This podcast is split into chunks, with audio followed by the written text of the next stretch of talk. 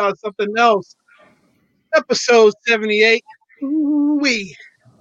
Uh, and we are here, last episode of 2020. Can't get the hell out of this this year fast enough. Uh, fellas, what's good? We're here, man. Yeah, yeah. E?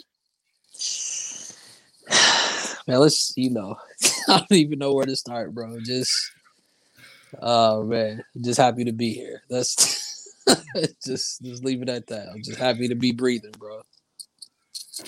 Superfly. Yeah, I'm echoing that one. Always blessed to be breathing, healthy. You know what I'm saying? Salute to everybody who's getting through this tough time right now. I know it's um the holidays, every people struggle with that, and it's a whole another level this year with the amount of loss that people have experienced. So, um, prayers and thoughts are with them. I'm glad you said that. I'm gonna dedicate this show to two people tonight. Uh, one, uh, my uncle. Well, to us, Uncle Bunny. I think everybody got an Uncle Bunny in their family. Um, passed away um, on the 26th, I believe, day after Christmas. And I want to also dedicate show to a classmate of mine, uh, Ronald Pittman, uh, better known as JR. He passed away from uh, COVID uh, last past couple of days. So, and also we want to keep um, the families in prayer and get through these tough times. Uh, and uh, if, if you can, reach out to your family members and just check on them. You know, make sure everybody's doing all right in these trying times. So, but uh, shout out to you, E. We'll see. We're supposed to do a show, with OT show tomorrow, but um, you know that had to be rescheduled. So we'll get to we'll get to it in 2021. But uh, prayers with everybody. So, all right, fellas. Uh, here we go. Last uh episode of 2020. That's right. Let me get that off of you. All right. Uh, so what can I say? It was bound to happen. Uh, it was written on the on the wall last week. It's just a matter of when, right? Uh, so the Washington football team did away with their quarterback, Dwayne Haskins. Well, they officially got rid of him uh, Monday. No, Monday, right? Yeah, Monday, yesterday. And but uh, I think his his his career in Washington came to an end Sunday, third quarter, maybe. Probably earlier than that. Right. And, and the thing is, you know, it's bad when the third they put the third string in, and this guy was literally like fresh off of college college exams, I believe, right? Um, he had been like he's he's been in the league a couple years, but I mean he's always been like a third stringer guy. Um, but actually, what was killing me was Bomani Jones had a tweet where he was like, "Yeah, they like the the football team started Haskins, and I want to call him Heineken because it's so hilarious um, that, his last name is so close to Heineken. So, but he was like." you know, they just actually thought that maybe Dwayne Haskins was better than Heineken was, and now they found out that he wasn't. So, you know, they didn't need to keep him around anymore. That was pretty bad that he came in and actually had a better game, better percentage rating and everything. And it was something weird happened at some point in the game. You felt Haskins was going to come in for a double quarterback play, and he goes in and he pads Heineken on the back and walks back off the field. just another display of what the hell in Dwayne Haskins Washington football teams. Um, I, I just want to acknowledge that I was way off on my take last week. just None of us are fortune tellers, man. just, you know, we're like, no big deal. Right.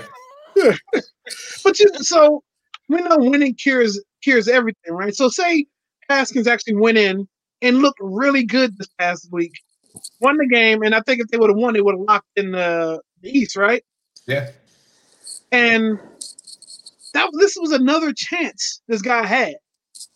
Uh, absolute another chance, like an indirect another chance. Because at the beginning of the week, last week, everybody's like, he's out. It's just a matter of time. But if you go in to perform, Alex isn't ready, and you get a playoff win, perhaps, you know that some of the underlying stories has been going on. It kind of gets swept under the rug, and maybe perhaps you make it back on the roster. Who knows? But he blew that.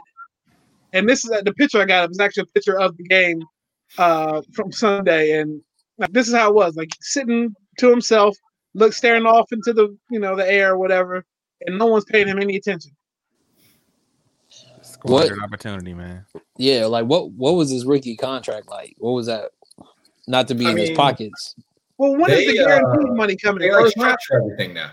So yeah. like the rookie deals are they're not what they used to be. Um, who is it?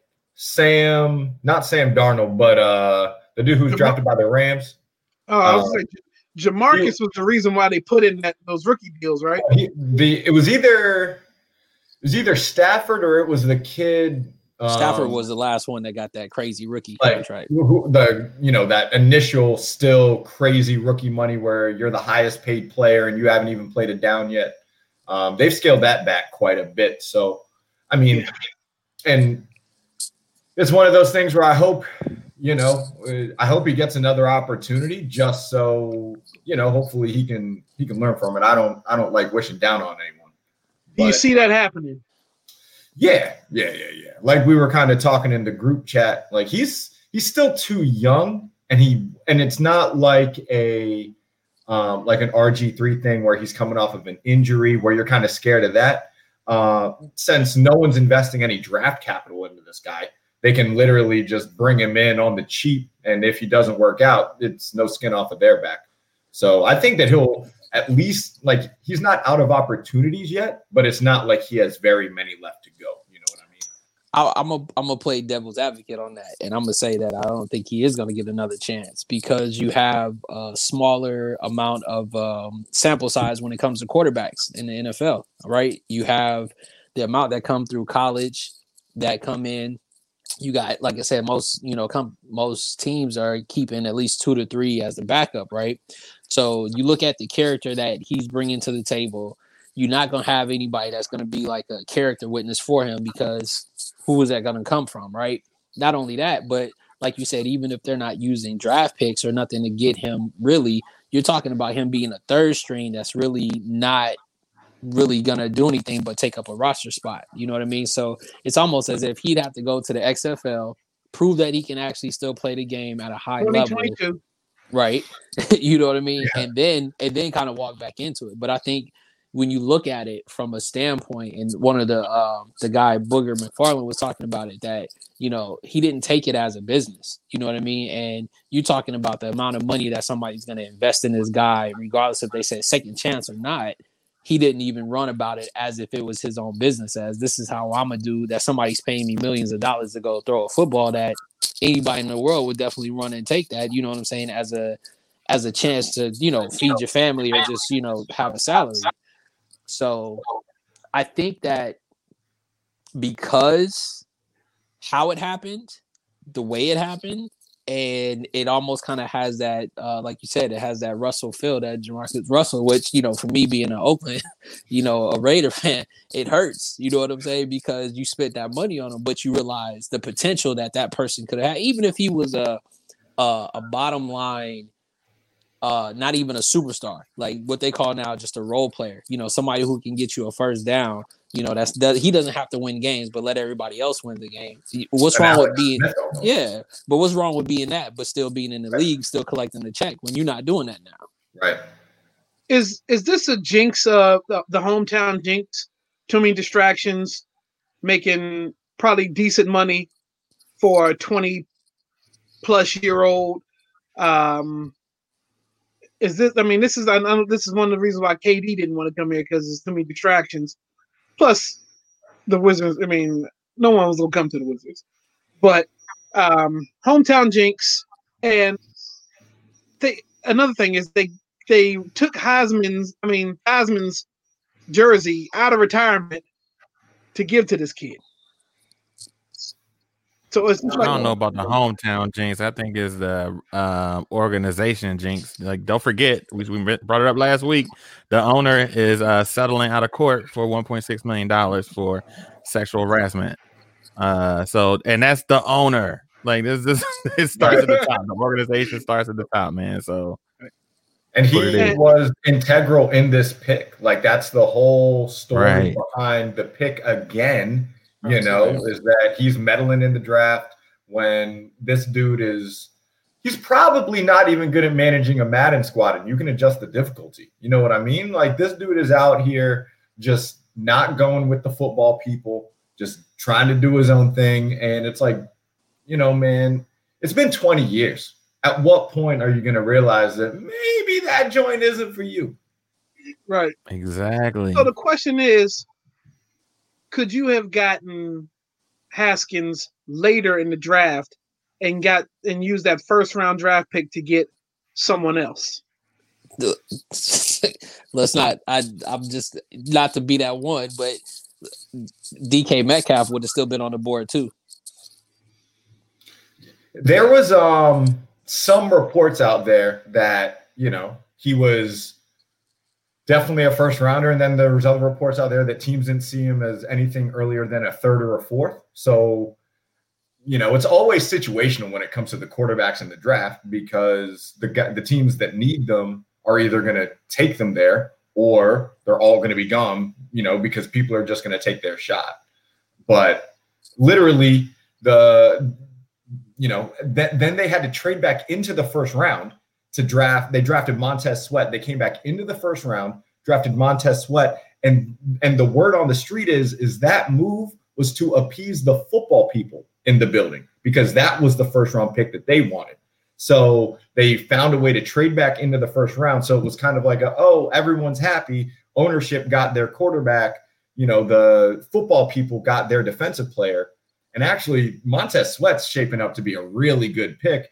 And we again see what happens when, you know, Danny Boy is meddling his little tiny fingers and everything.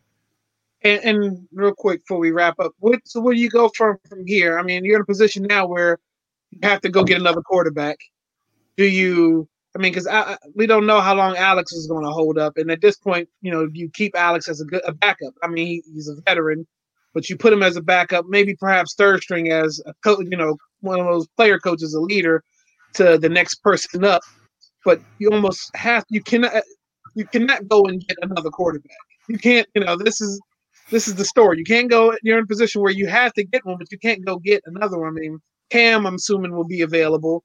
Cam and Ron, Cam and Ron have a relationship. um, I mean, there's, there's probably other veterans that. Are, so you, I don't know. They got. Yeah, They're gonna have to get somebody some at some point. You know. I Yeah. I think. I mean, if Alex Smith can be successful, you can go get. You got to just go get another veteran that you know what I mean. It's just not going to make a lot of waves, not going to make a lot of mistakes.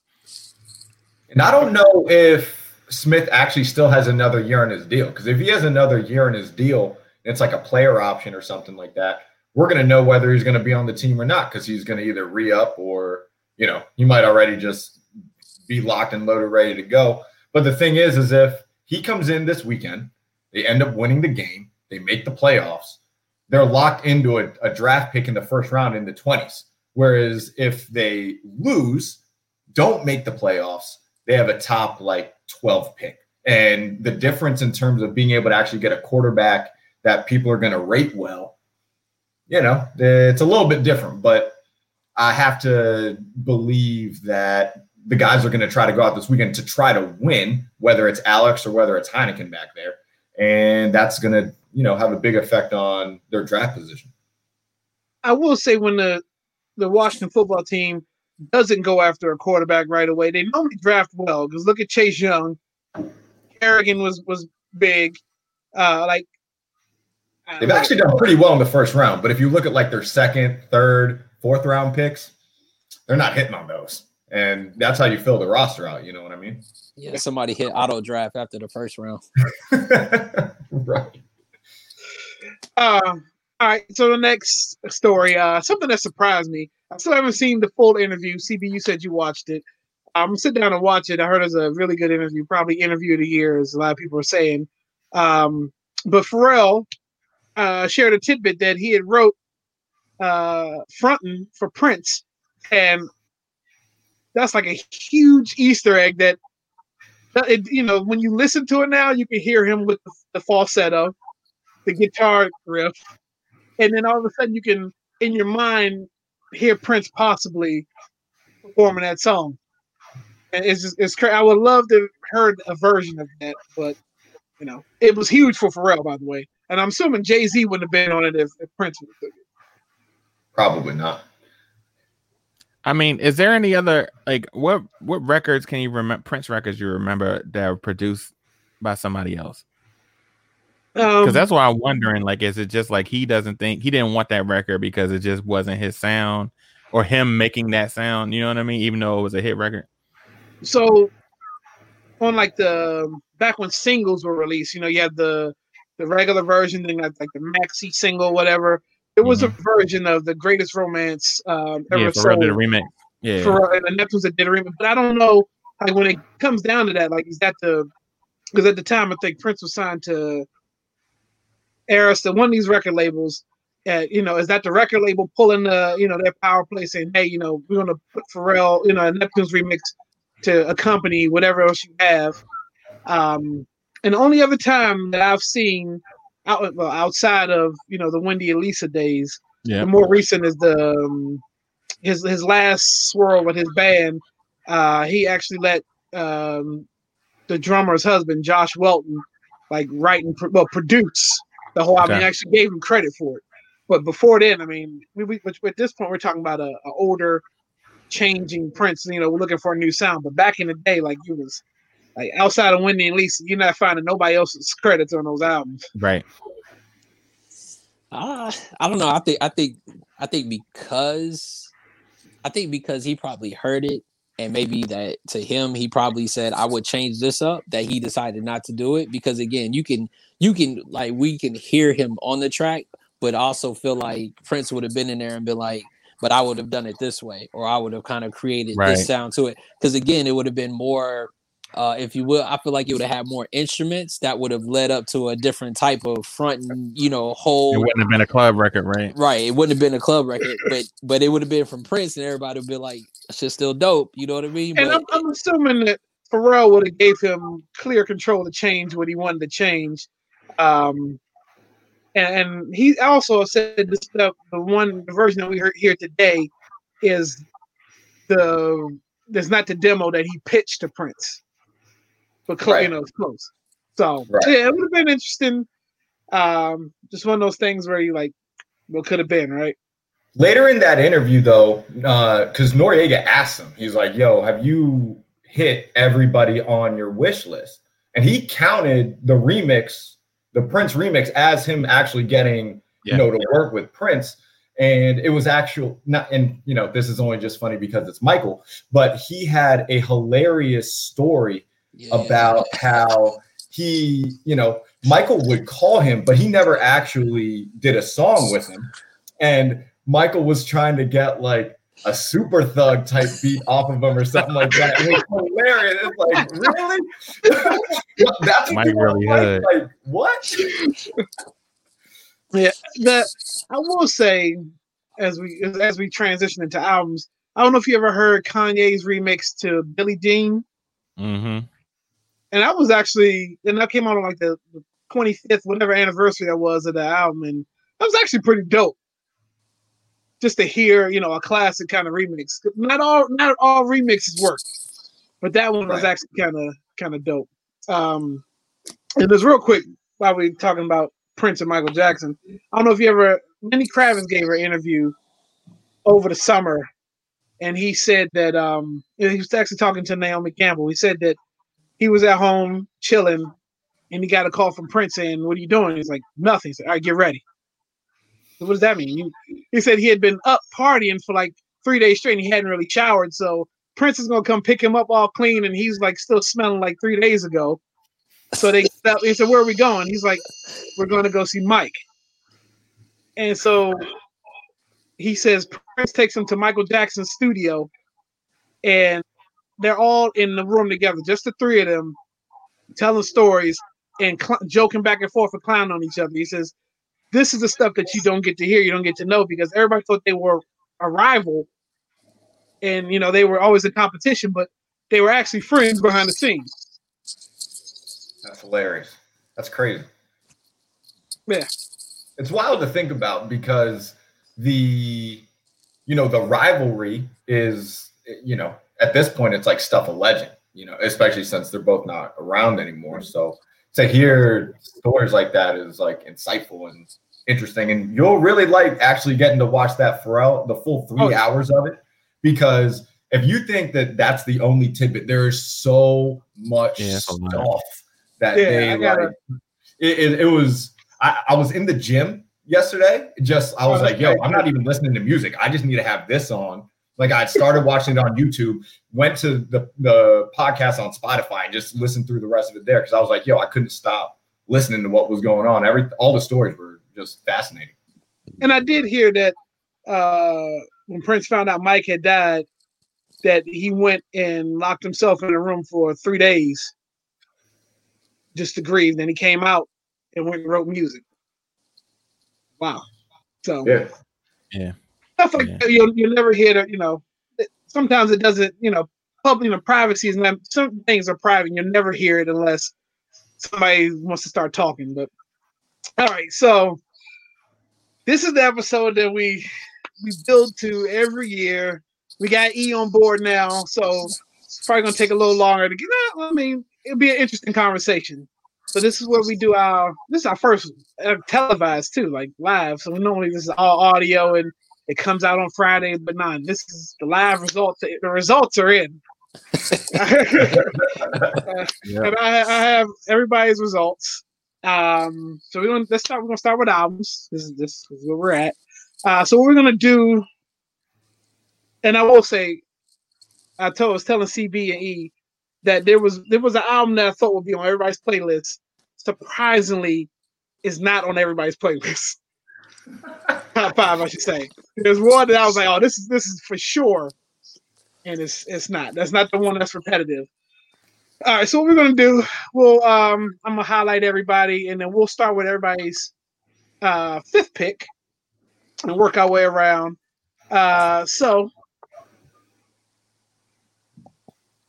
since she new since E is new to the uh and I, I- got all the graphics ready. So E who do you have for any first of all any honorable mentions? You didn't text me honorable mentions, but do you have anything that was that was right there on the bubble of getting in and you just couldn't do it? Uh, yeah, the uh, um, uh, what was it? The uh, the Freddie Gibbs, uh, the Fettuccine one. That it, it was it was on it was it was on the brink. And I and I'm gonna be honest. The reason why, Honorable mention to the Freddie Gibbs. Okay. yeah, let me tell you the reason why. Uh, and and it's n- it's only it's to my fault, right? Is I stacked it up to last year's album, and and I shouldn't have done it, but I I played last year's album more than I played this year's Yeah. album. So I had so I couldn't necessarily put it in there because I'm still on last year's album, right? So maybe next year 2021 I'll be on the on the fettuccine, you know, thinking like, hey, this is now I'm I'm here for it. But last year's album still to this to still to right now, still hits It's like crazy. Yeah. I mean, I kind of put Madlib and Freddie as its own thing. You know what I'm saying? Yeah, like I can't when it's in a different production, then I don't even try to compare the two to each other. right. But right. that joint is I love uh Pinata and um Yo, cocaine. What's, that, what's the other that- joint? Uh man, I'm blanking on it. The zebra joint. Shit, can't remember. bandana. Bandana. There Oh we yeah, go. yeah. See, bandana to still to this day, like you hear it, you can let that thing ride. But what I'm saying, that's why I said I get caught up in knowing that that's what I figure his body of work should be. And if I don't hear that when I first start hearing it, then it's like I gotta wait on it. Then I even try I even tried to go back to it, but I would want to go listen to bandana again. Just Yeah. on some And That's I will say he was smart to switch production completely. So you're not chasing what Bandana was. Like you can you can deliver another dope album and with Alchemist and Alchemist wasn't, you know, he was kind of pretty, you know, all over the place last year or this year. So number five, who, who do you who do you what you pick for your number five? all right, everybody can give me flack for it. It's all right, but I'm all over the board. Uh my number five is Brent Faiyaz. Fuck the world. Okay. Right. Uh great, DMV. Uh great production. I feel like he's let me I'm gonna put it to you like this. he could potentially be the East Coast version of Nate Dogg. And let me tell you the reason why. Understand how he breaks down his lyrics, how he it, it's almost like that uh if you were that that gangster R&B kind of like riff. Uh you look at his production, you look at who he kind of um kind of like uh attracts into that, you know what I mean? And the way it happens. Now granted, I feel like his his album with uh with the other cat that, that they call Sonder is a lot better. But if you look at F the World, it's only 30 minutes. I mean, it could have been an EP, but uh I think at the end of the day, uh in this instance, from the R&B side of the house, short is better with great production and the content is where it needs to be in order for it. for me. That's why it fit the number five. Okay.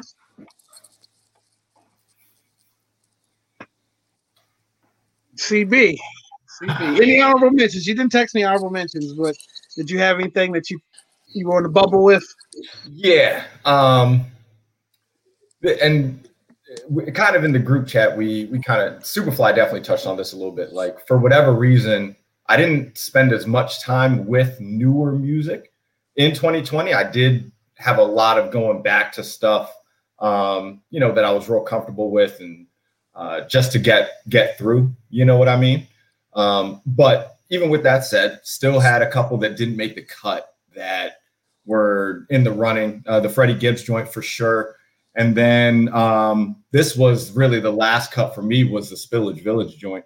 Um, oh shit! that was one. That, joint. That was one that uh, you know I was waiting on the, the night that it dropped. You know, listen listen through the whole thing. Um, that was one of the ones that just barely missed the cut for me uh, this year. But it, one of my favorite projects for sure. Son of a bitch! I forgot about that album. there was so much music this year, dog, and that. God, dog. I okay. Yeah. Um, but so in my fifth spot, um, I had uh, Circles by Mac Miller.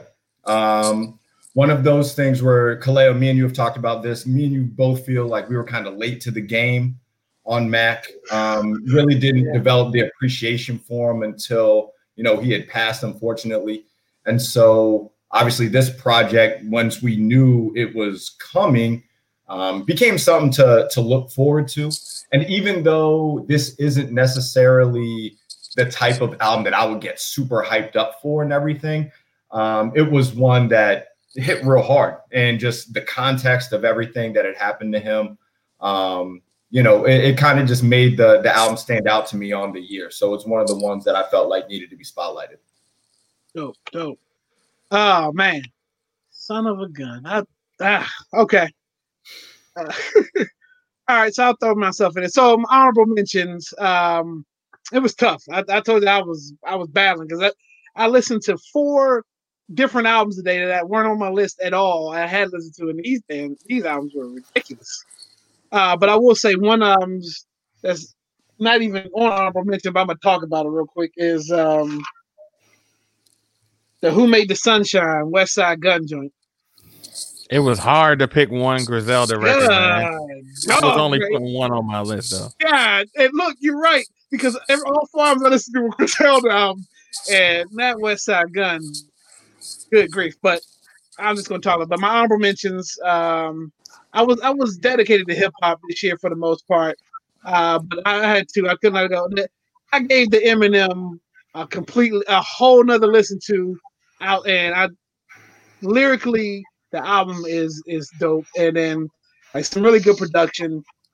Uh, so I'm gonna give it an honorable mention. Then um, Action Bronson, uh, only for Dolphins the production on that album is just ridiculous. Um, and then you know, a- action can flow. But my number five, you know, I always got to throw a wild card in there, and I got to think outside the box because I listen to everything, and I was looking for an R and B album to throw in there, so it wouldn't just be just rap. And I'm uh I'm gonna say Teyana Taylor's mm. album was actually a pretty good album. I love that reaction, E. Production wise, damn. Production wise, I mean, the way the songs are put together, was like Dope yeah. album from top to bottom. Um, yeah, so that's that's kind of my wild card because I had to throw R&B in there, and I thought it was a pretty dope album. Yeah, I wish that joint would have came out in different times because oh would have been God. running so many. Songs, it would have like, been. It's nothing but the club. Oh my god. Yeah, but she walked away from that album too. Like that's it. Like I'm done. Like that's how you know she put she put it. I think she did though. I like I said, I think she she put it her time. But yeah, that I mean, just damn, I forgot about that album. Yeah, yeah. Well, um, I didn't rank like mine from one to five, but I'm trying to stick with how you had it or how I sent them in. So the first one I had was an honorable mention was the uh it's a Jay Electronica album, but I call it a Jay Z album for uh, a written testimony. Uh, it was one of my favorites to listen to, and just like I know, you know, people have have uh their you know qualms with Farrakhan, but sometimes hearing that music during these times is just something that you need just to kind of light the fire. You know what I'm saying? Like you know you can't you can't lay down during these times and we you you hear somebody that's telling us we got to stand up and his music you know what i mean really just put that battery in my back to keep going so that's why and not to mention it, it took about what 10 we've been waiting for this album for 10 years almost yeah. and i think that's how he got jay on every track because he was able to trick him and get this one track from every year ultimate swindle man like that Je is a is a you know a master finesse finesse yeah. guy. But the album is dope. Uh, yeah, you know, definitely. Um, and then like like I said, I didn't rank these, but the the first one we'll talk about is um SAULT's album, Untitled, Black is. They put out two projects uh this year. Yep. Um, but that first one was the one I, I definitely played the most and a lot because it just had it ran the gamut of like music that you can just ride around to, music you can kind of mo- meditate to, and then also it was like super militant, even though it was laid back, like the lyrics and stuff like that, just really, you know, I'm saying, had me charged up. So to me, like one of the albums of the year, definitely. Yeah. Absolutely, dope album. Um, I didn't really get on to uh, that album until mid year. I think it just popped up as recommended albums to listen to, and I, I was like, "Good grief!" So yeah. All right. Uh, yeah. So that was we got through got through five pretty quick. All right, four. Well, well you already know it's it's, it's gonna be a, a, West Coast bias a little bit out of nowhere, you know, for me. Uh, and unfortunately, it's not even probably who some people probably thought I would have picked from the West. But uh, my number four, Joe Moses, right? West Side mm. too. Um, here's the thing with Joe Moses. I think one, first of all, let's just take it back. If you still from the West, a lot of times they don't automatically put him in that category of in the bar game, right? Can't spit. It's it's a different type of style. Uh, but you talking about for me listening to a whole body of work is production, it's the flow, it's the how they put it together, uh, if you will, features, samples, all of the above. And Joe Moses has always been one of those cats that never really got his due based upon, you know, just he never he never went for that that I need that you know that uh that feature that's going to get me mainstream, and I feel like he's always kind of been that way. But I mean, when I talk about when this came out, I was like the first to download it. I felt like, and this was the workout music too, like throughout throughout the pandemic. Like you could just hit this and keep going. So, uh, yeah. So I, I'm keeping it keeping it on the west side with Joe Moses. Rock with Joe Moses. Dope, dope, dope, dope. We're gonna switch the order up at some point, but all right. Uh, so I'm cheating a little bit um, because this album actually originally came out in 2015, but literally after two days, because of lawsuits and stuff, it was stripped from all the streaming services and became a Tidal exclusive. I didn't have Tidal. so this joint immediately became unavailable to me up until probably two years ago, I actually had Kaleo uh, get me a copy of it.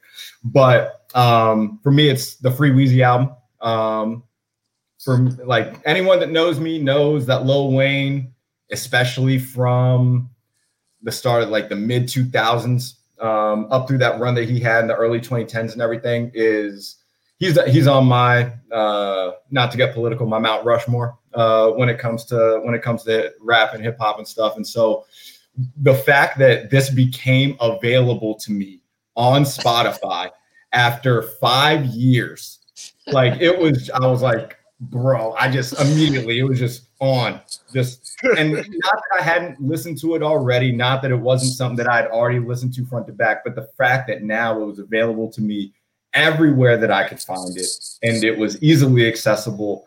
Um, I'll still glory the the first track on there is one of my most played songs of 2020. Spotify told me so, and you know that's all, that's all you got to know. That's all. That's like that in itself, you know, gets it gets it up there.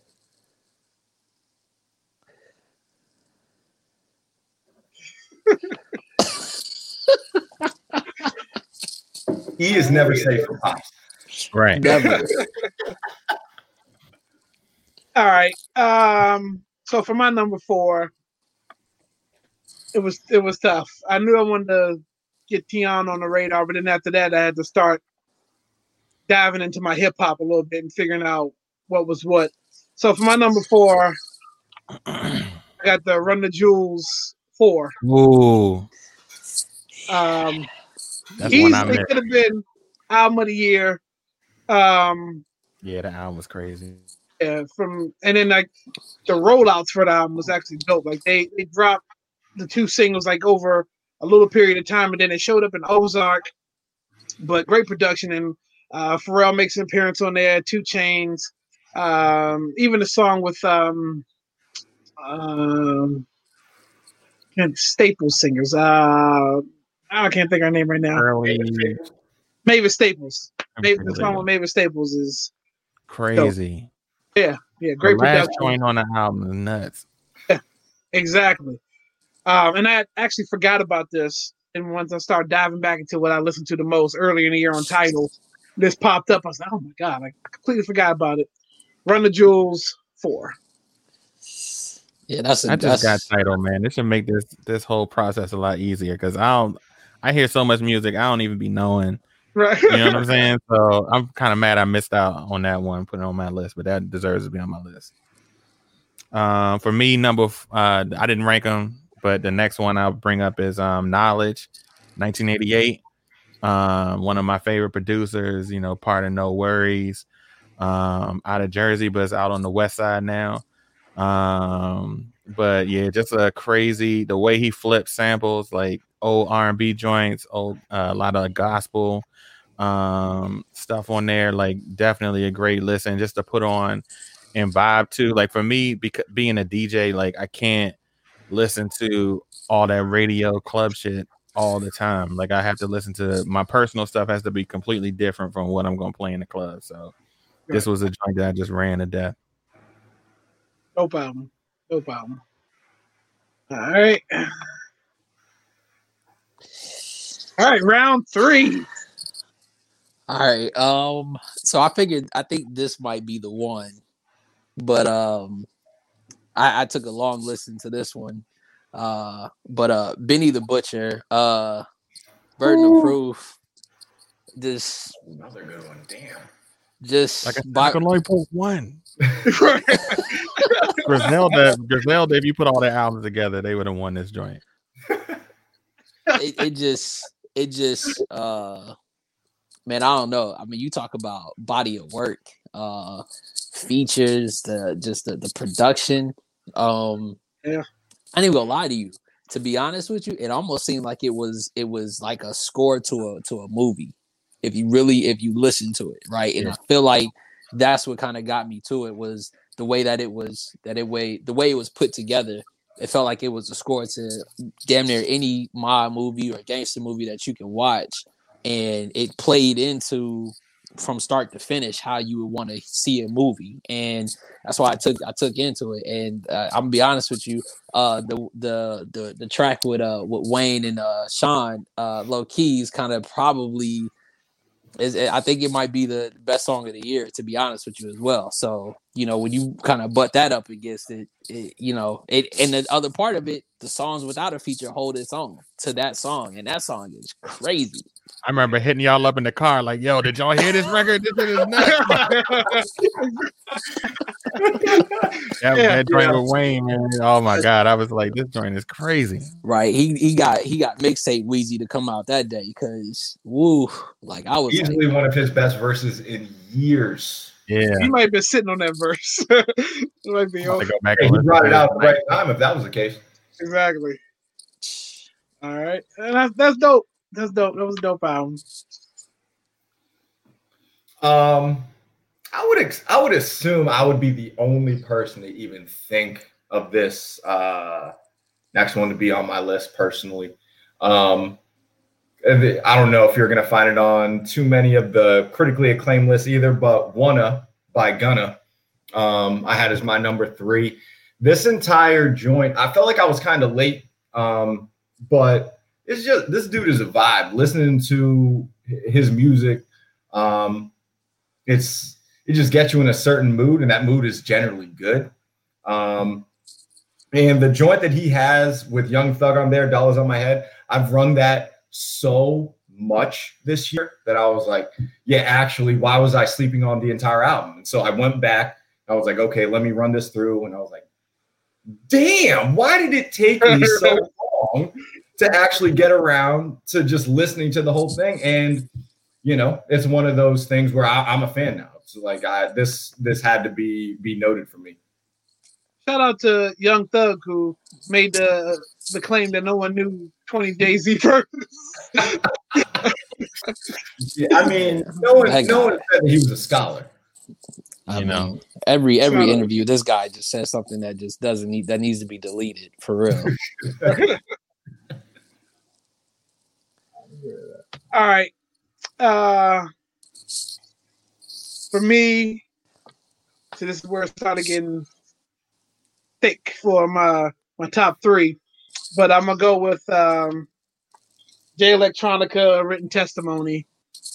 Uh like I said, 10 years 10 years of waiting for album and he didn't disappoint. Uh I love his flow. And then on top of that, he was able to sneak Jay-Z on every track. And but the thing is, like, he had like classic Hov. Like Hov wasn't just like seat filling. Like he was he was spitting bars like throughout, Yes. throughout the song. And then production wise, good stuff. Um, and it's one I, I revisited this album a bunch of times throughout the year, especially during COVID. Like you know, you just need good music and production and just whatever, and actually a message. So um, yeah, Jay Electronica number three.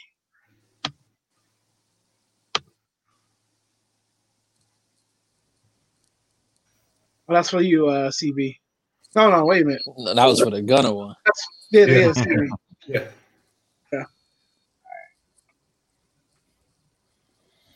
Yeah, man. I'm with um uh I'm with E on this one around like it was just tough to figure out which Griselda record to put on. And I'm glad that he picked that one because I was struggling. I was putting I was putting that one in, taking it out, putting it in, taking it out. So pause. But yeah, I was uh but uh I put on the Westside Gunn uh Pray for Paris album. And I don't I mean they're they're neck and neck, man. Like I just I just knew I couldn't put more than one Griselda joint in there. And I really actually kind of look at all of them th- all those releases this year as kind of just one Long big song. release. Yeah, Yeah. it's just Yeah. it's just fire and just bars and hard beats. You know what I'm saying? And it's like, what else can you ask for? You know? Three projects this year. I didn't even realize that. Yeah. And And plus then- the cover is crazy. That that album cover is nuts, man. Ridiculous. Pray for Paris with Fly God is an awesome God too, and then the um the Who Made the Sunshine. That And he got a joint coming with Madlib. Hopefully next year. I did hear we'll about see. Like it's gonna be too much. All right, we're Yeah, back. that's that's a fire one. I yeah, that's that was tough. That was tough. I mean, once you start digging toward getting close to the, I mean, what it was we're top two now. Right? This is this is this is where thinking comes into play hard because these albums are the ones that matter to you for this year. Uh, that's that's a that's a great segue because I will say that uh, this individual, this artist, um, I feel like he's um, he's a part of a, a superstar crew that he's trying to make his own lane without having to piggyback off of who's on the label, right? And when you that dope, that's probably one of the hardest things to do. To the point where he even made a song about it. The very last song, uh, Windows Cry, but my second album of the year is by Reason, The Beginnings. The the whole the whole entire the whole entire album. Um, you know, I think you hear Reasons, you expect something from it. Uh, and I've been listening to him for a while, and if you, I still hear uh, maturity in the progression of the songs that he gives us. Um, and this album being as personal as it was, uh, again, the very last song, even hearing him when he was talking about it on uh, Joe Budden's podcast, he was saying how he played it for for Top, and he said, "You better keep that on there." They realized how raw it was. The fact that he would talk about, you know, all the stuff that's going on, and thinking that he can just get a verse from Kendrick just because he on the label. You know what I mean? It is what it is Right. but um yeah this this album right here though this again can play i like it wasn't too many albums that i was playing back to back or just letting it on repeat and not even realize that i just listened to it for two to four hours and it just kept playing so this is definitely that one Right, Right, right.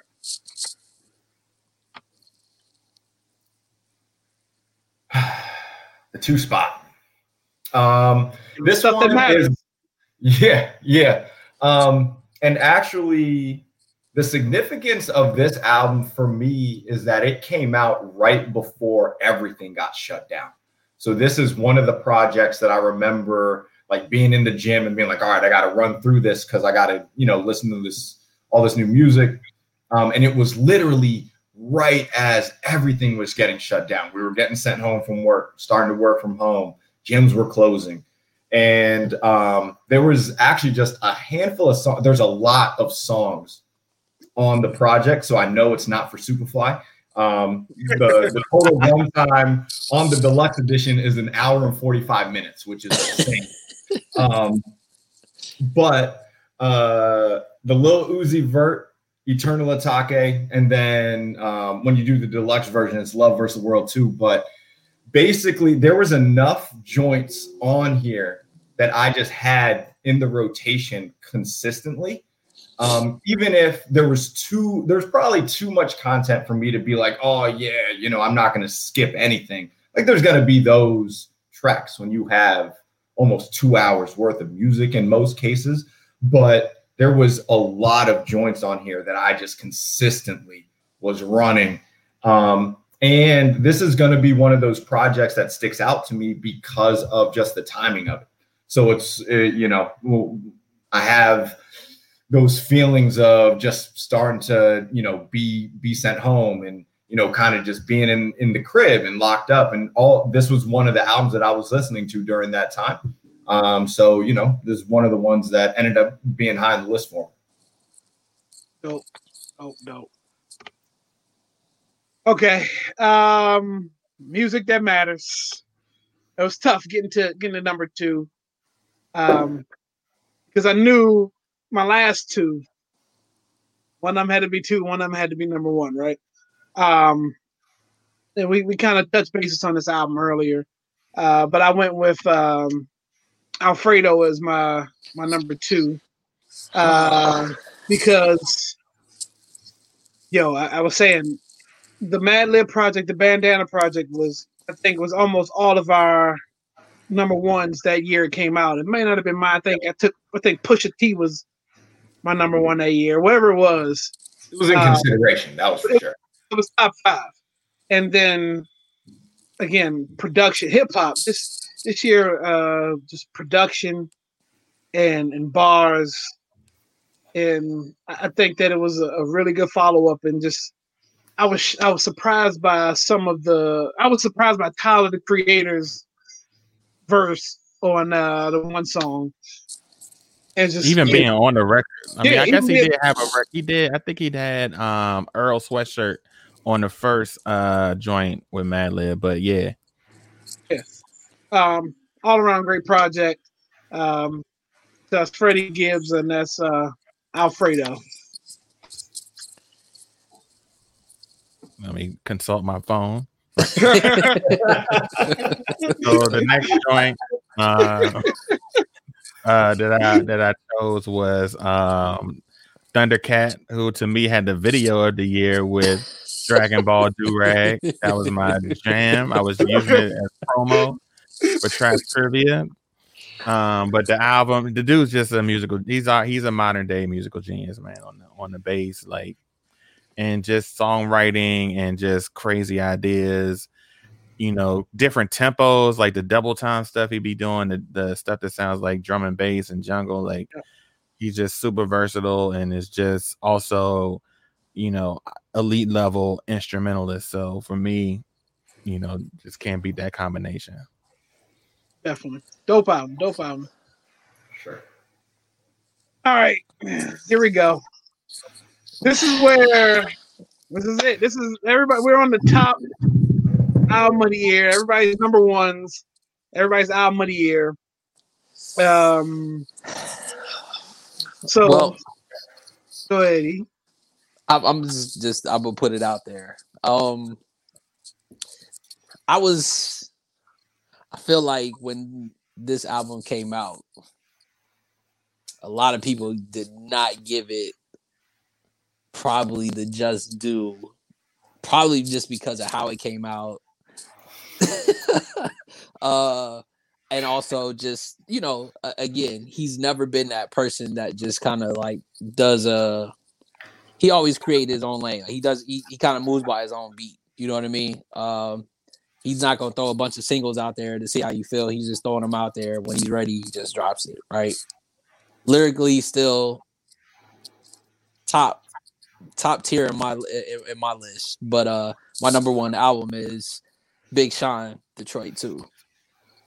And you talk about the number of songs and the fact that you can fully connect with content the whole way through, bruh. And whether it's song titles that just kind of that kind of worked out for now, the stuff that he was talking about dealing with like mental health and himself.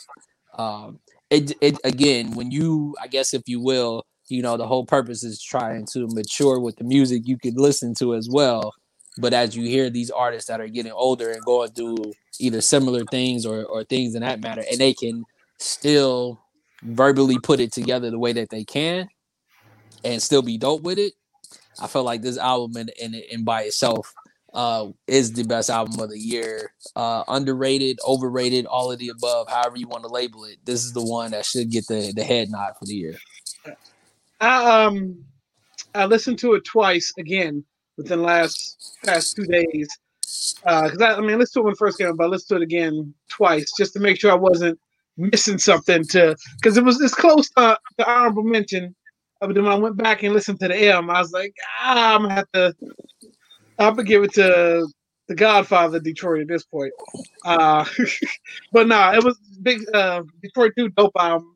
Um, even when Sean goes with that that fast offbeat cadence, um, you know, he, he's, he's saying a lot and it's good stuff, but I, I actually like Detroit too. Didn't make my list, but that's actually a that's, that's a good album. I can see that being album uh, number one for you, or album on anybody's list.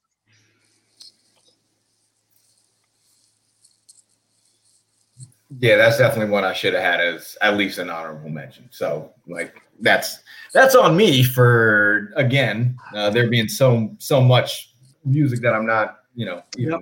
remembering here. Um, but yeah, top spot. Um, we're talking about fire beats, talking about crazy production. Uh, we're talking about bars.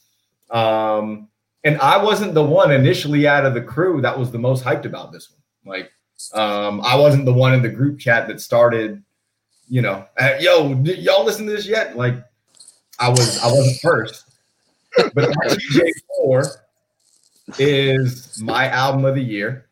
Um, yeah, I'm, I'm mad I didn't put it on my list, man.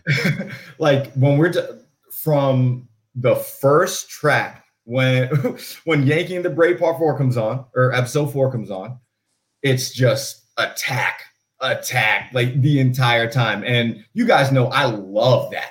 I, lo- I, I love the production on the album. I love just the bars the entire time.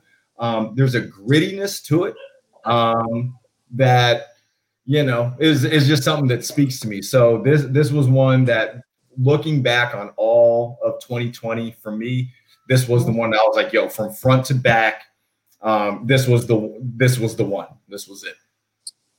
When I, there's a skit on there, um, I can't remember where it is in the album. I should know, but uh, and it, it reminded me of um, us starting this podcast.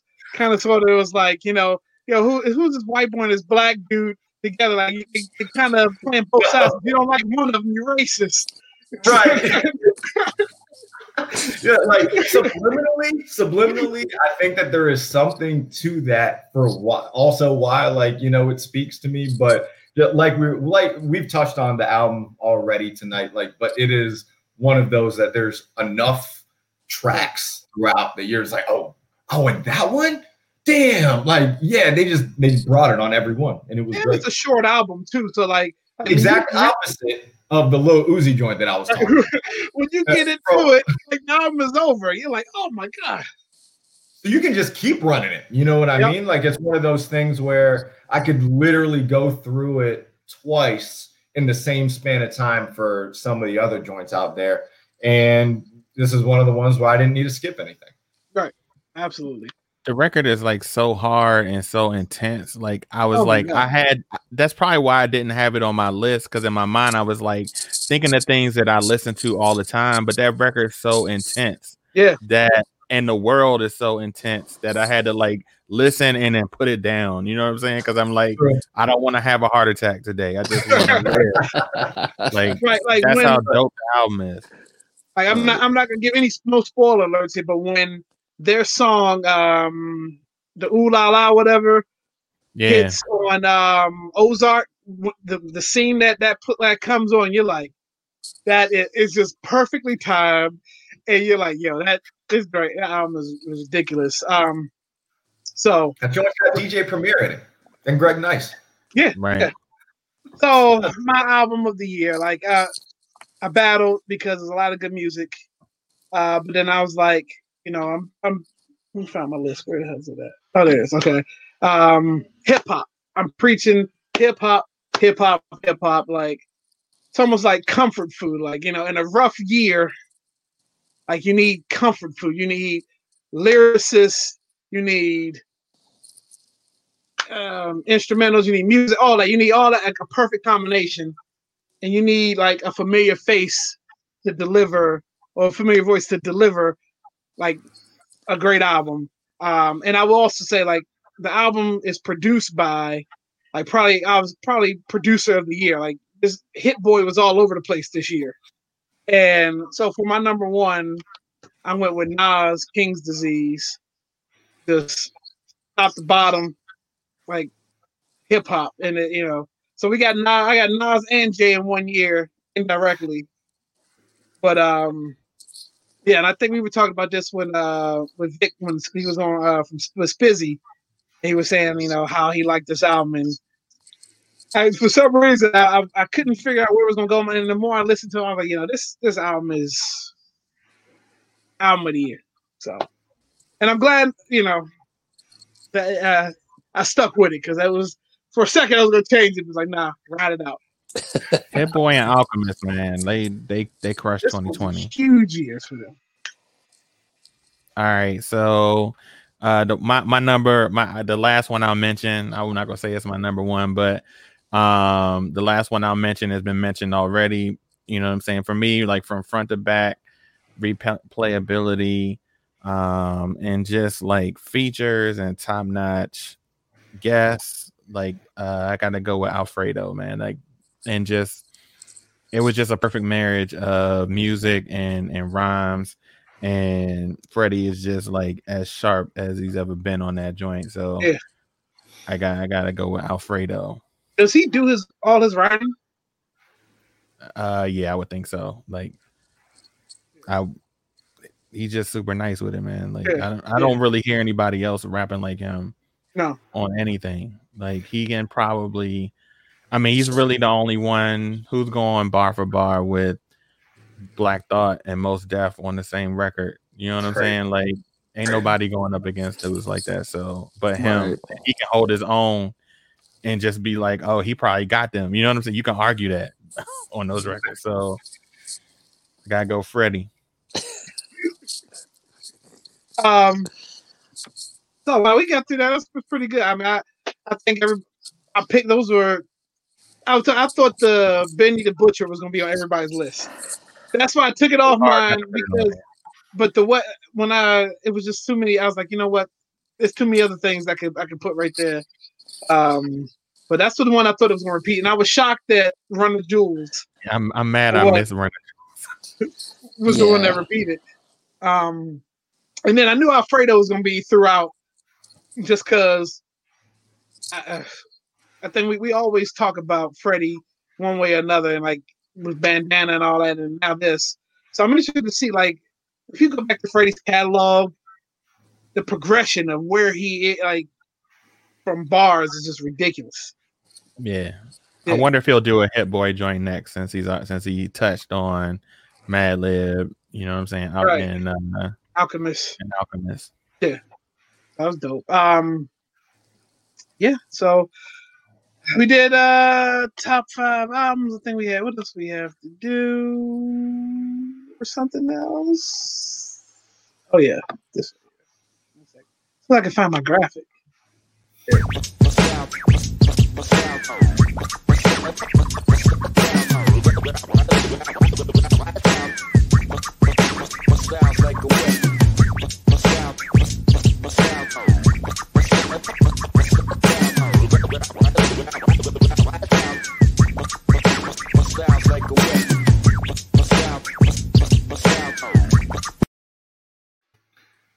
All right, all right. So for the soul time, um, so we don't have a copper drop tonight because I figure we just go around talking sneakers.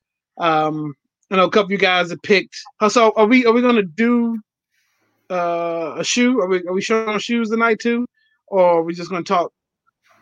I mean, I have shoes. I I don't I, have anything. I have. We know- I, have- know- I think he cut his Pull camera off so he can. so he can grab a picture. Right. I definitely got shoes if we gonna do this. All right, everybody, I mean, might as well, right? Uh, so let's do that first. Let's actually do the for the soul portion, then we'll go and we'll talk uh sneaker of the year. Okay, so uh, let's do this. Since I'm up in the camera first, uh, so this week.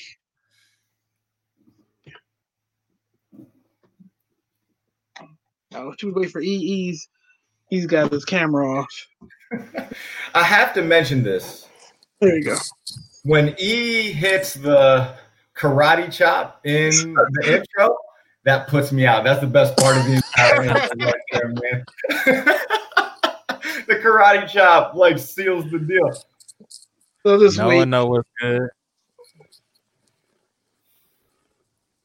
Happy. Jumpman, a little different box. But I got the Okay. Nice. They got the React joint in them, I think. Yep. Those. Yeah. the, the breathe.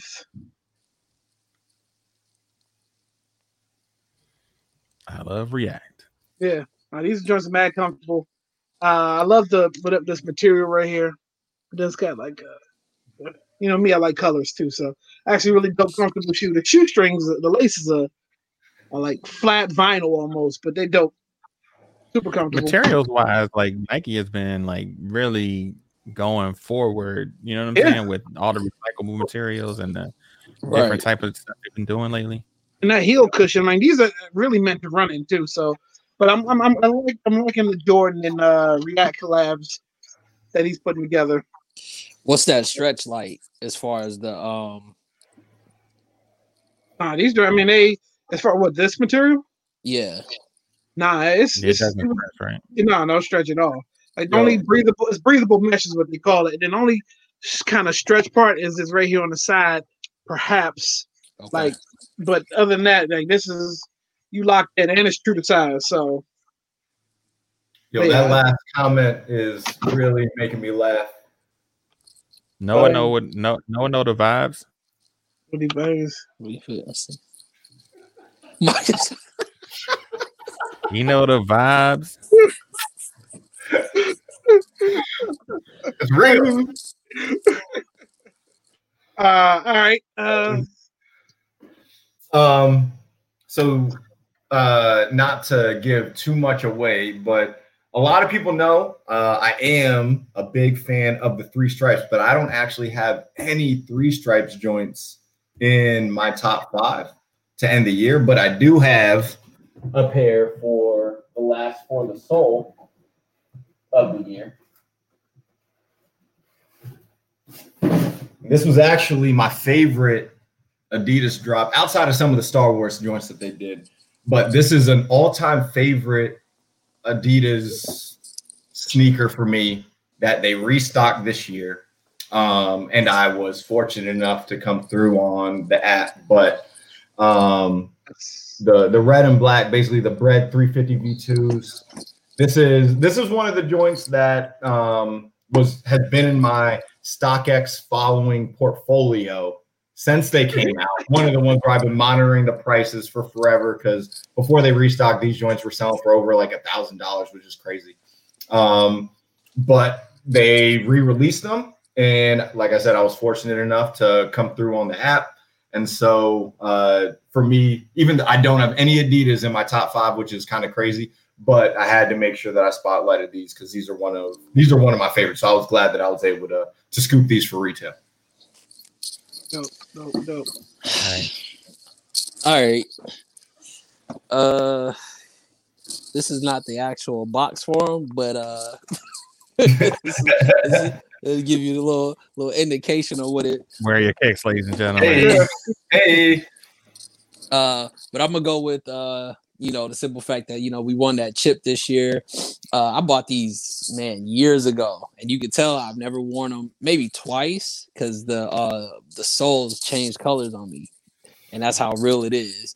But I'm going with the There yo, you look at it. Talking about like I when I I got a chance to cop these, I didn't even I didn't even blink, and I said this these are too dope not to get with the LA on Bruh. there. The with- details, golly. I mean, I'm talking about like still like I probably put my foot in this maybe one time, and I was in the house. And as you can see, it stayed in the box and it got discolored. But I I would still wear them just like this. Still, both of them. Look at this. It's not even a game. Not even a game. Yeah, But these, but these shits is hard. Like to this day, like I knew once they won that chip again that I would have to bring them out, and I had, had to go to the storage unit for these. FYI. Hey, hey, that's what I'm talking about. Dope, dope, dope. Uh, while you up there, while while we got you, uh, let's run through. Let's run through your, your top five. Again, you'll you'll just be mentioning your top your, your top four, and I have the, the fifth your sneaker of the year ready to go when, when you when you get to that get to that Ah, point. damn, I have to go back in my phone. My number five, I think, was the uh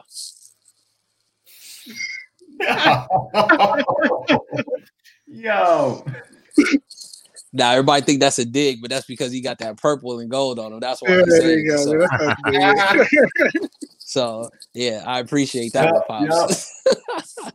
uh I think I think my my number five was the uh was the uh oh the uh the the dunk, not the dunk, the the Air Force, the the ones, the mocha, dark mocha ones.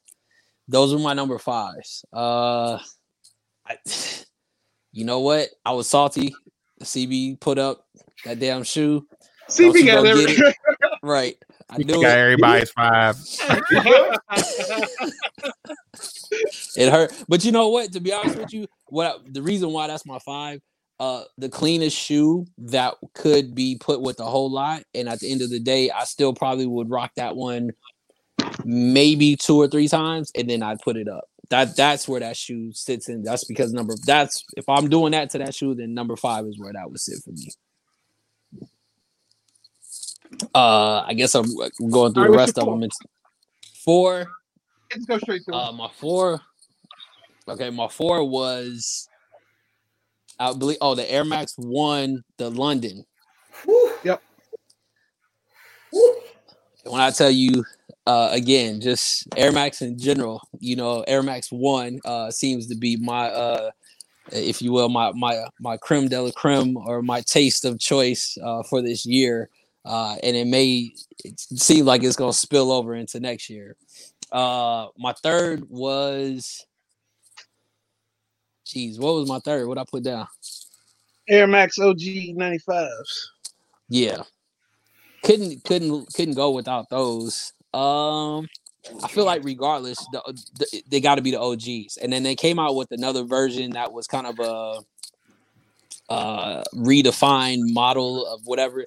It just only further lets you know that the OG can stand by itself years later. And when you talk Right. about you don't want no other color other than the the neon and the and the gray, like it just uh, alone they could they gonna come out with it next year and i'm still gonna put it on my top five next year just because that's how dope of a shoe it is Um my number two was i know what my number one is so i gotta i'm trying not to make sure i get that yeah the number one the number two uh just the off-white the off-white forest pops i know you still on on here bro look i know i asked for a whole lot I, I you know if you could go and put your hands on those in a size nine and send those to your son I would greatly appreciate that, you know, from a distance. You know what I'm saying? But uh that shoe, I'm gonna tell you right now, between that one and my number one, that's the one that I feel like at the, the fact that it's a woman's shoe, straight up, it don't even matter. Right. That thing can go on anybody's foot, and it's gonna make that person look so much better. it just is what it is. So there's my there's my four. All right, go ahead. You ready for your one? Go ahead. I got you. I got the graphic for your one. All right. And uh y- if you know me, you already know I, I speak of this person highly. Uh and uh hands down, probably the best the best Christmas shoe ever to be graced on the NBA floor. And my number one shoe is the Grinch. Hands down. Like it took the major L getting that with two with a phone, a laptop, and used the, I used the I used the company laptop, which I probably shouldn't have done, but I did it anyway, and I still came up like it, you know, none. But um, yeah, man, when you talk about these, like there you you can't you can't even talk about Christmas uh games and not like want to look at so first of all when he was playing what he had on his feet and when he came out with these was the was I believe was the the first initial trend to everybody then going into their bag for Christmas because he came out with the Grinches and everybody was like, "What in the hell is going on here?" Messed up. So, bottom line, Crazy. The number one shoe out there that came out this year, and damn it, if I saw somebody at the Starbucks with that with them hoes on today, if I was a Hey, man, they hurt. That hurt. and I it- wanted those. let me just tell you, they weren't wearing them right either. Just hella tied up. Just oh my god, it just Disrespectful. it, it was hurtful. So anyway, I'm off.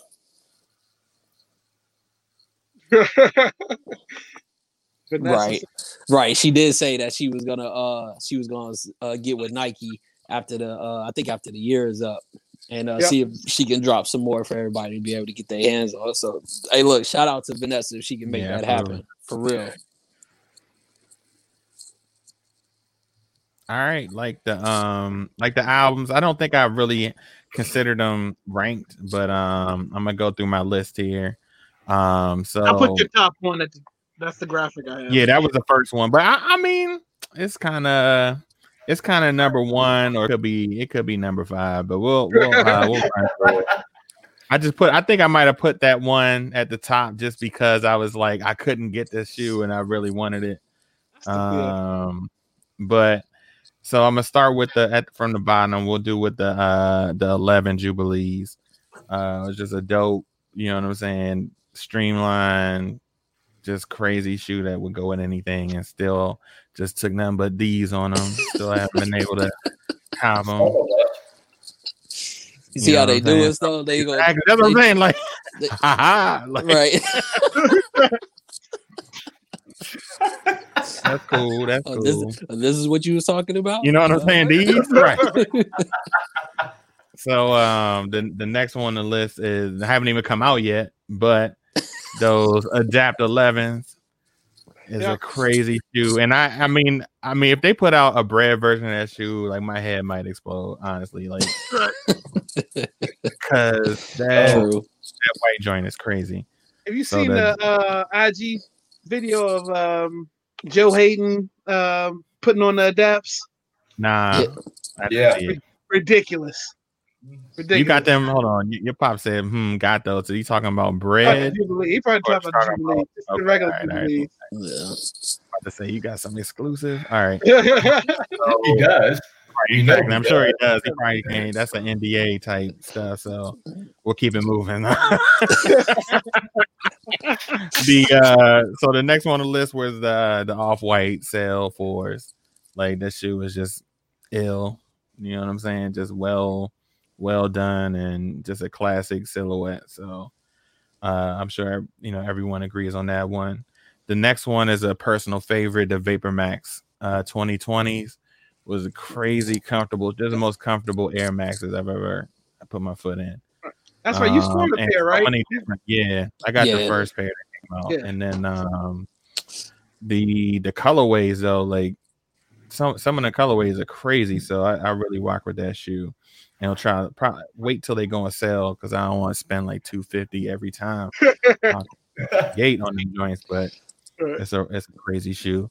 Um, and last uh is the Turdunken. Like to me, is like the most creative joint. Um, The whole packaging.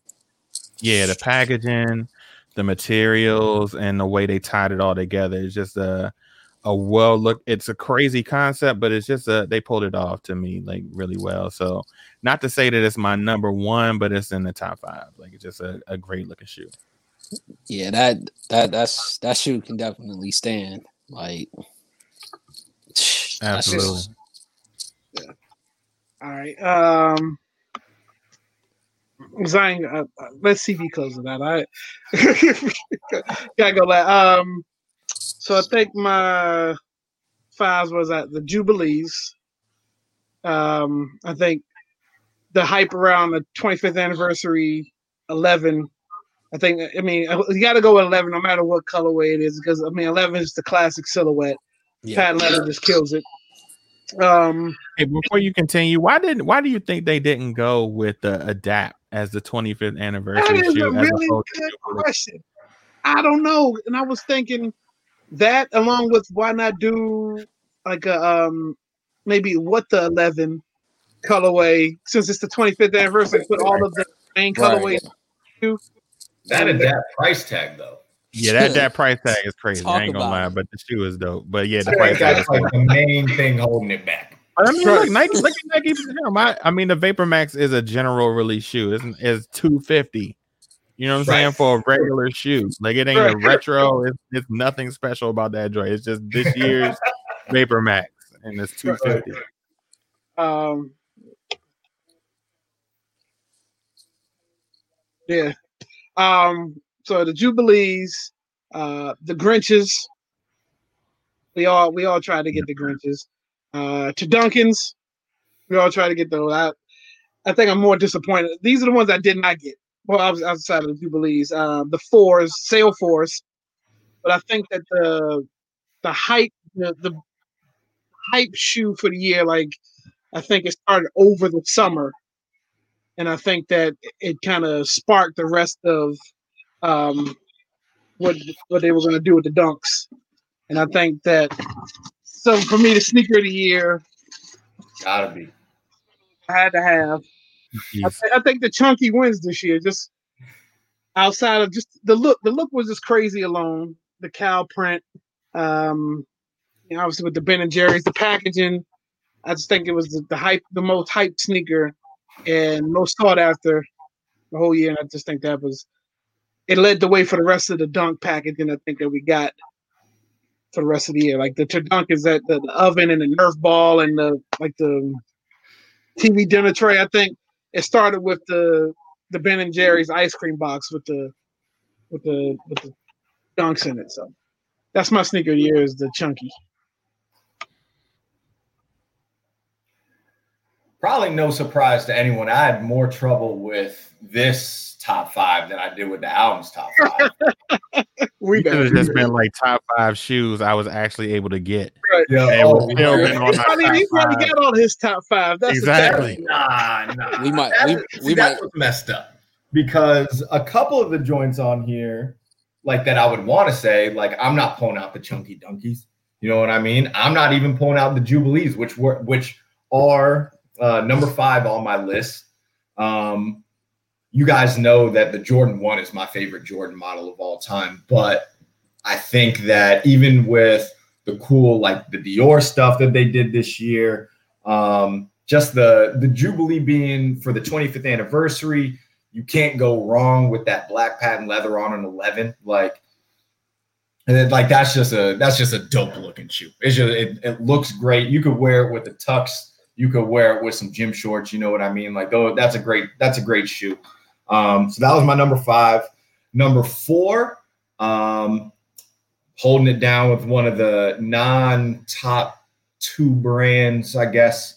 Uh, New Balance, the uh, Joe Freshgoods uh, 992s uh, dropped over All Star Weekend. Um, the color palettes like reds and pinks, like they're nuts. Um, and I think that New Balance did a lot of dope stuff this year. We talked. We had the uh, the Salehe Bembury um, joints as a copper drop. Um, they did the, they did a um, Aimé Leon Dor uh, collab this year, which was crazy. Um, like New Balance, they they they had a great 2020. So the the Joe Freshgoods joints for me though, those were the best ones. Those are my number four. Uh, number three had to go with the Grinches. Um, I think that in the bubble, it was actually the the five Protros that everyone was wearing, but when you're bringing back one of the most iconic Christmas sneakers of all time, like E already mentioned, you know, like you you have to have that out there. It's so blown that I was not able to get them with any of the raffles, any of the avenues that I tried to get them. Um, more L's You on had a lot of you had a lot of luck this year. I like it was a good year. Like I, I'm not gonna complain too much. Um, uh, it's one of the I joke a lot about not hitting on sneakers, but I hit more on sneakers in 2020 than any other all the other years combined. So um, something was going on. Uh, but the Kobe six, the Grinch, that had to be mentioned. Had to be mentioned. Um, my number two, and this is where I'm going to get into all the honorable mentions because it was the year of the dunk. Um, but my dunk of the year was not the general consensus dunk of the year. I do think that either, you know, the Chunky Dunkies, you could talk about the Travis Scotts, um, you could talk about uh, the Sean Cliver ones at the end of the year. You could talk about the Strange Love joints that Sean Cliver was also Oh, involved with yeah. earlier in the year. All those are crazy. My favorite dunk of the year was the collab that they did with Civilist um, shop out of skate shop out of Berlin. These joints are nuts because in the heat they change color, and to me Yep. that is just the dopest detail. Um, and it's it's one thing to have different materials on a shoe. It's another thing to have one of these joints that actually changes like the actual look of the shoe um, with something like that. So to me, just that entire idea was super dope. Which then leads me to my number one shoe of the year. This is not one that I think you'll find on most people's list, um, but it's something that I think most of us appreciate. I know E will appreciate this, but I went with the Air Max One and I went with the Amsterdam versions of the Air Max One from the City Pack earlier this year. When these were dropping in March, I there were like I was trying to move mountains to make sure that I got either of these or the Londons. Didn't get either of them, right?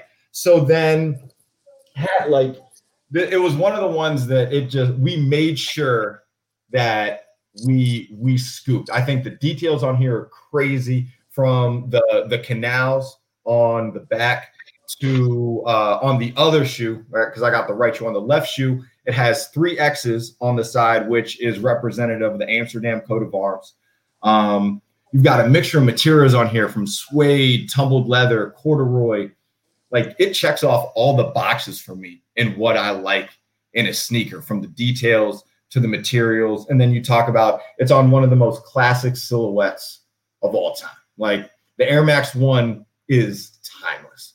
So um, I think it's dope that they, you know, they brought back the 90s this year. They did a lot of cool stuff with the 90s. Um, there's always cool stuff going on with like the 97s. You guys know that the 98s are probably my favorite Air Max of all time, but you just cannot go wrong with a pair of Air Max ones. All right. I, for, I forgot to throw in a couple honorable mentions. The um the ISPA overreacts. Um, Oh, yeah. Yep. I love the the React materials, y'all know, but the Yep. ISPA overreact joints are crazy and super comfortable. I'm gonna try to get my hands on some of those next year. Mm-hmm. And then on the Space Hippie 04s, I've seen them on foot, like on. They look kind of crazy when you just see them on on the computer, but when you see them on foot, them joints look crazy. But they're probably mad comfortable. Exactly, they They look dope too. Yeah. All those Yeah, I recycled got- materials. Yeah, I gotta throw my honorable mention. Probably was the uh the what the fives. Yeah. those, those are big release this year too.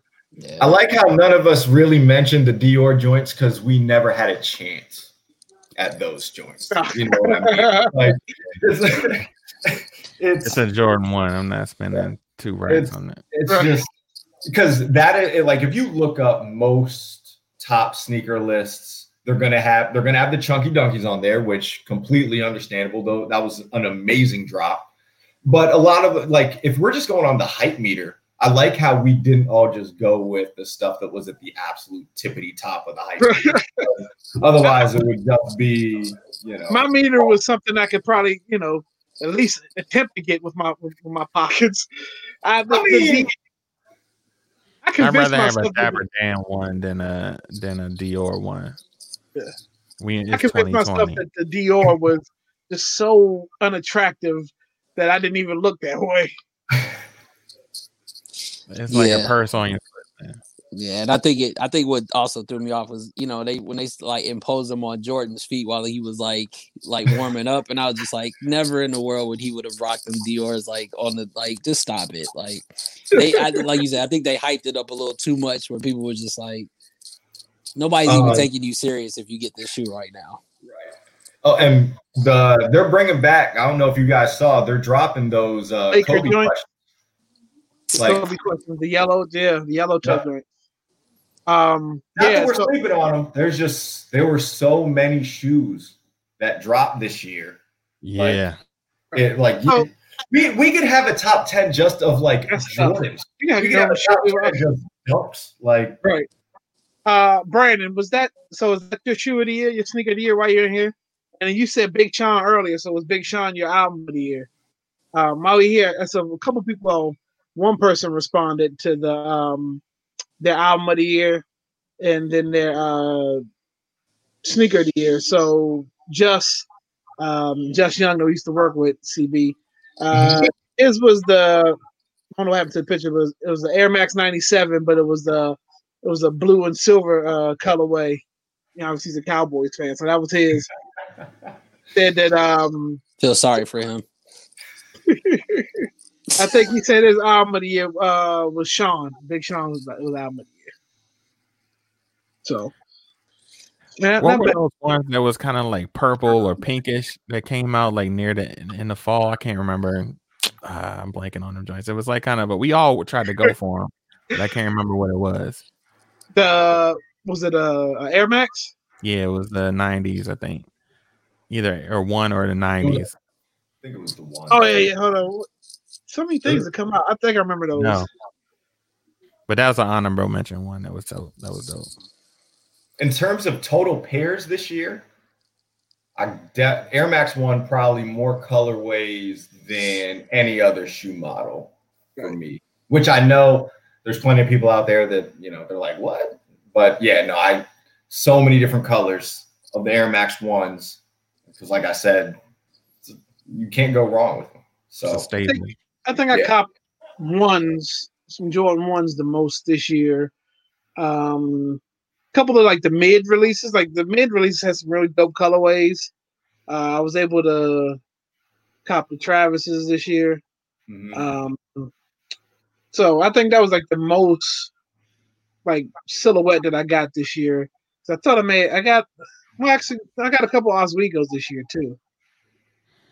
For me, it was all about React Flyknits. I got like two pair Epic React Flyknits, and I already had a pair from last year. Yeah. Um, and then I got the the Flyknit uh 2000 joint. So I'm all about the Flyknit, the comfort. Mhm. Forget the height. You know, what I'm saying I'm too old for the height. The comfort is where it's. I feel it. I feel it. I'd, I'd say my best pickup was probably the uh, the the the Iversons. Even though the the Air Max ones, the graffitis was probably dope to me. Um, the ones that I like I said, if I could have copped the Londons, I probably would have, you know, I'd have I'd have been good. I could have said, you know what, I can I can pass this year knowing that uh we did all right, you know.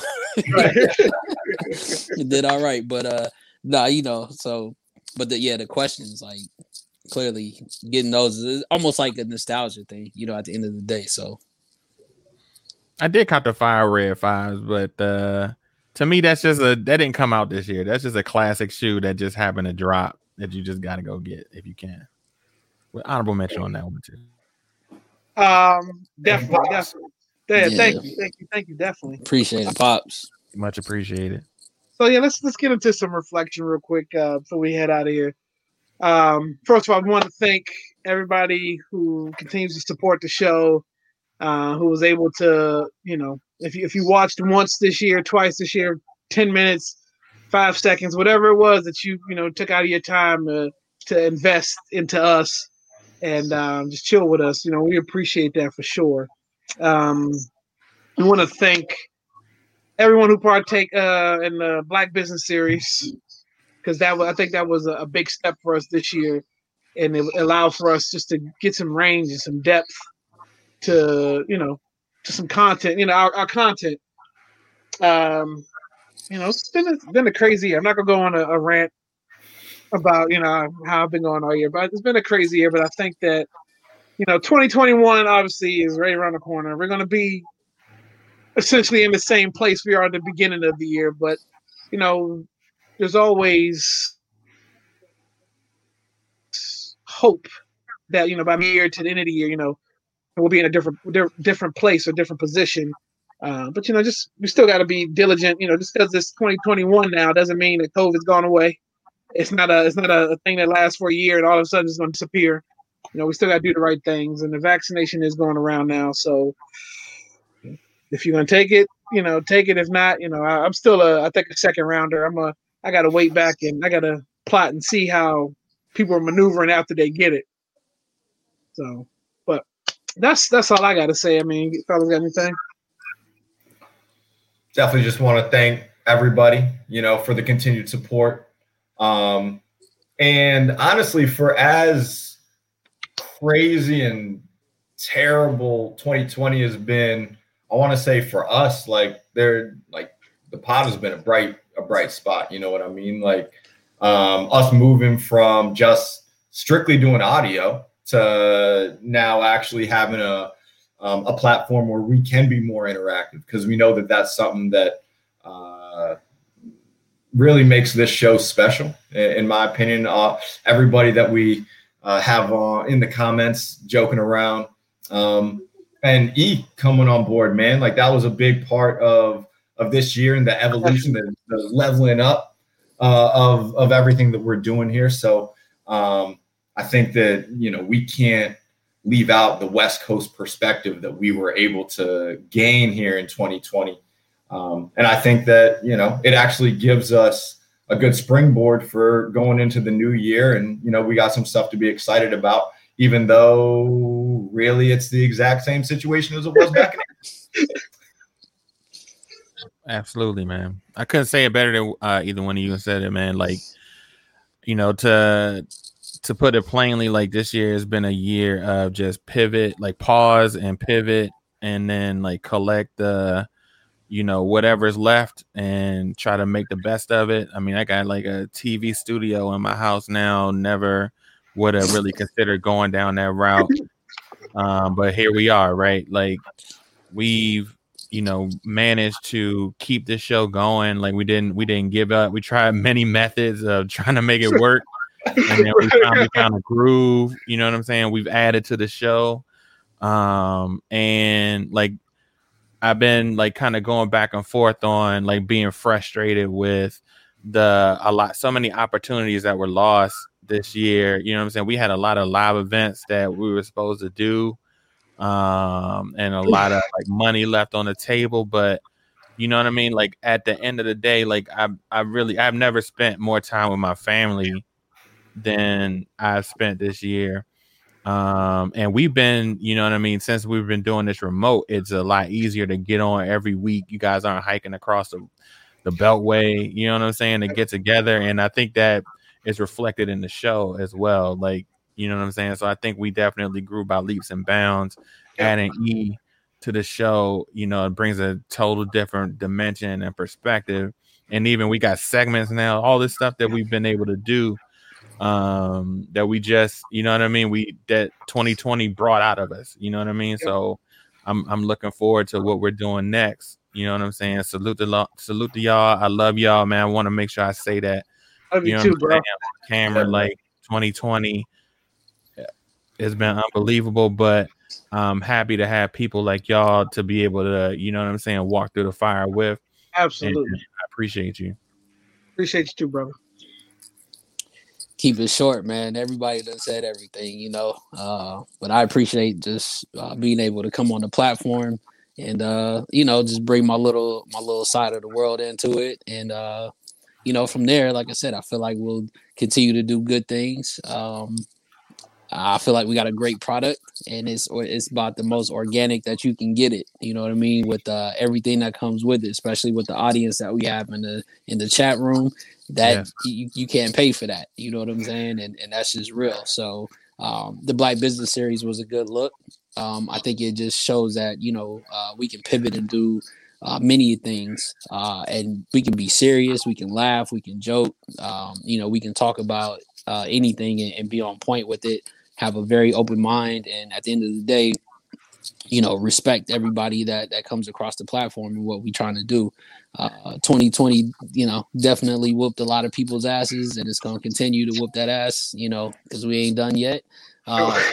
But uh, I do feel that you know this was a good platform, and um, at the end of the day, I'm looking forward to what we got going going into next year. So, uh, and again, I can't say it enough. I appreciate y'all for bringing me on. You know, I'm trying to hold my own. You know what I mean? And uh, and that's all I can. Uh, that's all I can. You know, put together. So With time, you'll get a little better. You know, that's why that's why I'm being patient with you. um, but yeah, uh, again, uh, real quick, like and subscribe our page. That's our page right there. We are something else, WRSC podcast. Um, and then look, we we right back at it next week, but we'll be back on our regular date. Uh, day be Thursday. Um, so I'm not, and I'm really not. Actually, no. Plug it, Marcus. This, this is your this is this is your show. Yeah, yeah, absolutely. So next week we're gonna bring on Jerome Baker the third, one of DC's finest DJs, and I really like he's all over the country. Like you know what I'm saying, West Coast, New York, Miami. You know what I'm saying. So we got a um, a new project that we're putting out, um, Georgetown Waterfront. If you check my um, Instagram, I put the playlist actually out on Tidal, but we have a mix coming on Friday or whenever I think it's uh New Year's Day. So Friday, uh, we have a mix coming out through Charged with Sedition on Mixcloud.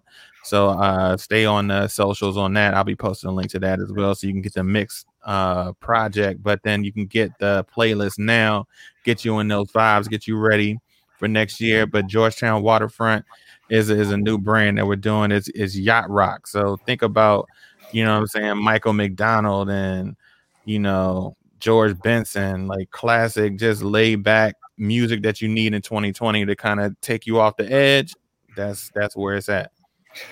Georgetown Waterfront. It's a dope ass name. Appreciate it. And uh, oh, and so real quick, uh, um, let's shout out uh, OT Show. You know, it's our, our, our brothers in podcasting. Yeah. Um, you know, they they did some great things this year. Uh, um, even from the OT show, uh, they launched BBW the second uh, season. He's got something great going on. They did the the political show. Um, and then shout out to our homies that we did the mashup with the Hot Seat podcast. Uh, Sean, Mhm. Earl, Dave, and Eric. Um, our other brothers in the, in podcasting game. Uh, there's a lot in store for 2021 that we, we got on the table, and it'd be interesting to see how it's going to play out. Uh, and then Sean is supposed to be giving us the album this week. So I've been he's been hyping this thing. He's been sending me, "Are you ready?" kind of text messages, and then sending me like these, fire like snippets, like 20 second snippets of songs that he's been doing. And I'm like, okay. I mean, I'm I'm and I'm uh awaiting that album for a couple personal reasons, and then once once it once we get it, you know, I'll share them with everybody. But uh let's see who who's gonna have the last the last comment of uh 2020 year. Yeah, we're not gonna be on before uh before the big day, right? So Yeah, now Right. Friday, happy Friday, birthday. Friday. Happy birthday, bro. Happy Appreciate born day, bro. bro. Yeah, man. Appreciate y'all. Uh again, we'll be back uh 2021. We are something else, y'all. Peace. Peace. You.